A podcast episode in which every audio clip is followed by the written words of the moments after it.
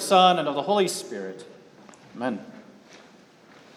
Well redeemed, throughout our midweek Lenten services, we looked at the chief parts of the Catechism in light of Jesus' passion. Tonight, we turn our attention to the sixth chief part of the Catechism, and that is the sacrament of the altar. So that we may not let such a great treasure pass by unnoticed, or that we would become or become cold or indifferent to it, as though it were not such a big deal or something we could live without by choice. Let us this night consider the nature, benefit, power, and worthy reception of the sacrament of the altar. First and foremost, what is the sacrament of the altar?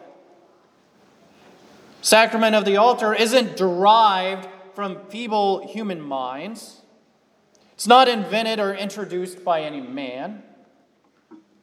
Without anyone's counsel or deliberation, was instituted by our Lord and Savior Jesus Christ himself on the night when he was betrayed it comes from his mandating words, which were written for us by the Holy Spirit through the evangelists Matthew, Mark, Luke, and St. Paul. Our Lord Jesus Christ, on the night when he was betrayed, took bread. And when he had given thanks, he broke it and gave it to the disciples and said, Take, eat. This is my body which is given for you. This do in remembrance of me. In the same way, also, he took the cup after supper, and when he had given thanks, he gave it to them, saying, Drink of it, all of you. This cup is the New Testament in my blood, which is shed for you for the forgiveness of sins. This do as often as you drink it in remembrance of me. It's Christ's word that makes, that sets this sacrament apart from anything else. It's not mere bread and wine, but it's Christ's body. It's Christ's blood. In this blessed meal, Christ comes to his gathered people. He comes to his gathered church. All who partake of this blessed meal receives the very body and blood of Christ. This isn't because one's faith establishes the sacrament. It's Christ's mandating words. It's true that if you take away the words of Jesus, you have nothing but bread, wine. But if the instituting words of Christ remain there as they should, then it's Christ's words and promise. It's as Christ's word and promise says. It is his true body, it is his true blood. What Jesus says and speak it must be so. As true God, He can never lie or deceive us. This is His last will and testament for the church to do often. And we're to do it in a manner in which He's given it. Christ's mandating words alone should drive us to partake of this meal often. However, it's not only a matter of obedience. Jesus ties a great promise, a great benefit, a great treasure of grace to this meal. What is the benefit of this eating and drinking? How can bodily eating and drinking do such great things as we ask in the small catechism? Through his words, Christ imparts his forgiveness to those who eat and drink of his body and blood. Additionally, it is indeed called a food of souls, which nourishes and strengthens the new man.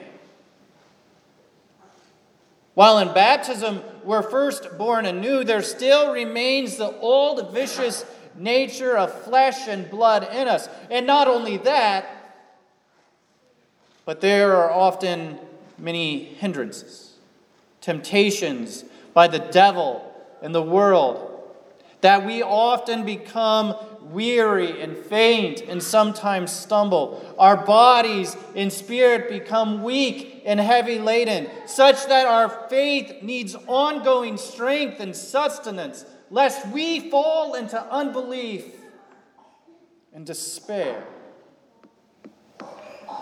This is why Christ ties a wonderful benefit to this blessed meal. This benefit is that which was won for us on the cross, specifically the forgiveness of all of our sins. In the sacrament of the altar, forgiveness of sins, life, and salvation are given us through these words. For where there is forgiveness of sins, there's also life and salvation. This benefit and all that follows it in the supper comes not from our obedience. It comes through Christ's gracious work of redemption for us on the cross. When Christ died for us, he once and for all offered up the sacrifice of his body and blood to God. He sacrificed himself to take away our sins. And now, in this Blessed Supper, when Jesus gives you to eat and to drink of his body and blood, he gives you the same forgiveness of sins that he won for us by dying on the cross. As a sacrifice offered up to God on our behalf. Sacrament of the altar is the gracious gift of Christ's body and blood that God gives to us sinners for the forgiveness of all of our sins, just as the words of Jesus declare. This is my body. This is my blood given and shed for the forgiveness of all of your sins. As we've considered the nature, benefit, and power of the sacrament, let us now consider who receives the sacrament worthily. St. Paul, in his first letter to the church at Corinth, writes Whoever, therefore, eats the bread or drinks the cup of the Lord in an unworthy manner will be guilty concerning the body and blood of the Lord. What does it mean to be unworthy? Does it mean that you've committed very many and serious sins? Does it mean that you've failed to keep yourself spiritually pure? Does it mean that you've neglected God's word? No, that's not what unworthy means. The worthy communicant isn't the one who has succeeded in voiding sin. Worthiness is a matter of faith. We're to believe Jesus' words. Take, eat, this is my body, which is given for you. And drink of it, all of you. This cup is the New Testament in my blood. We're to believe Jesus' words, given and shed for you for the forgiveness of all of your sins. Sinners who believe what these words say are worthy. They believe that they're sinners. They believe that God would be just in condemning them to hell for their sins against Him. However, they trust in the mercy that God gives to them in this blessed meal. They trust that the body and blood of Christ were given and shed for them for the forgiveness of sins. It's not sin that makes a person unworthy, it's unbelief. The Lord's Supper isn't to be taken by those who don't believe that the bread and the wine are the body and blood of Jesus. It's not to be taken by those who don't want to repent of their sins, but want to continue in them, which is evidence of unbelief. It's not to be taken by those who think they deserve to receive it by their own merits or because they don't want to feel left out. This blessed meal is to be taken only by those who confess the unity of God's word, given and shed for you for the forgiveness of your sins. And then hunger and thirst for this righteousness, knowing that they need the forgiveness of sins, life, and salvation that Christ's body and blood provides in this meal. Fellow redeemed, before we conclude here, I want you to consider this night what Martin Luther writes for us in the large catechism. Here, Christ offers to us the entire treasure that he has brought for us from heaven. With the greatest kindness, he invites us to receive it also in other places, like when he says in St. Matthew 11 28, Come to me, all who labor and are heavy laden, and I will give you rest. It is surely a sin and a shame that he so cordially and faithfully summons and encourages us to receive our highest and greatest good, and yet we act so distantly toward it. We permit so long a time to pass without partaking of the sacrament that we grow quite cold and hardened, so that we have no longing or love for it. We must never think of the sacrament as something harmful from which we had better flee, but as a pure, wholesome, comforting remedy that grants salvation and comfort. It will cure you and give you life both in soul and in body. For where the soul has recovered, the body also is relieved. Why then do we act as if the sacrament were a poison, the eating of which would bring death?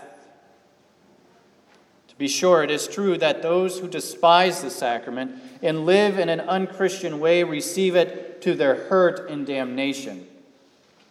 Nothing shall be good or wholesome for them. It's just like a sick person who, on a whim, eats and drinks what is forbidden to him by the doctor.